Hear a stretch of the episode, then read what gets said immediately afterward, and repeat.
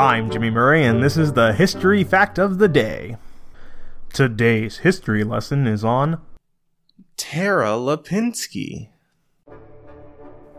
On this day in history, March twenty-second, nineteen ninety-seven, Tara Lipinski, aged fourteen years and nine months, becomes the youngest women's world figure skating champion.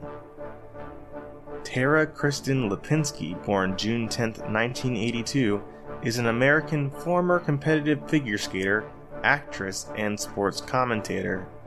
A former competitor in ladies singles, she is the nineteen ninety-eight Olympic champion, the nineteen ninety-seven world champion, a two-time Champions Series final champion from nineteen ninety-seven to nineteen ninety-eight, and the nineteen ninety-seven U S national champion.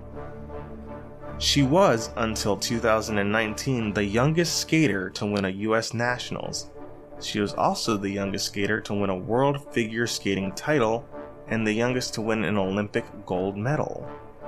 She is the first woman to complete a triple loop triple loop combination, her signature jump, in competition. Lipinski retired from competitive figure skating in nineteen ninety-eight.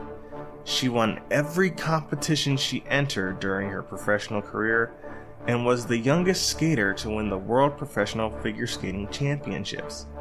She performed in over three hundred live shows before retiring from figure skating in two thousand two. Lipinski, along with sports commentator Terry Gannon and fellow figure skater and good friend Johnny Weir, commentated for skating in two Olympics. They became N B C's primary figure skating commentators in two thousand fourteen. I'm Jimmy Murray. Thanks for listening to History Facts on the Kid Friendly Network. Music is by Kevin MacLeod. Executive producer Chris Krimitsos.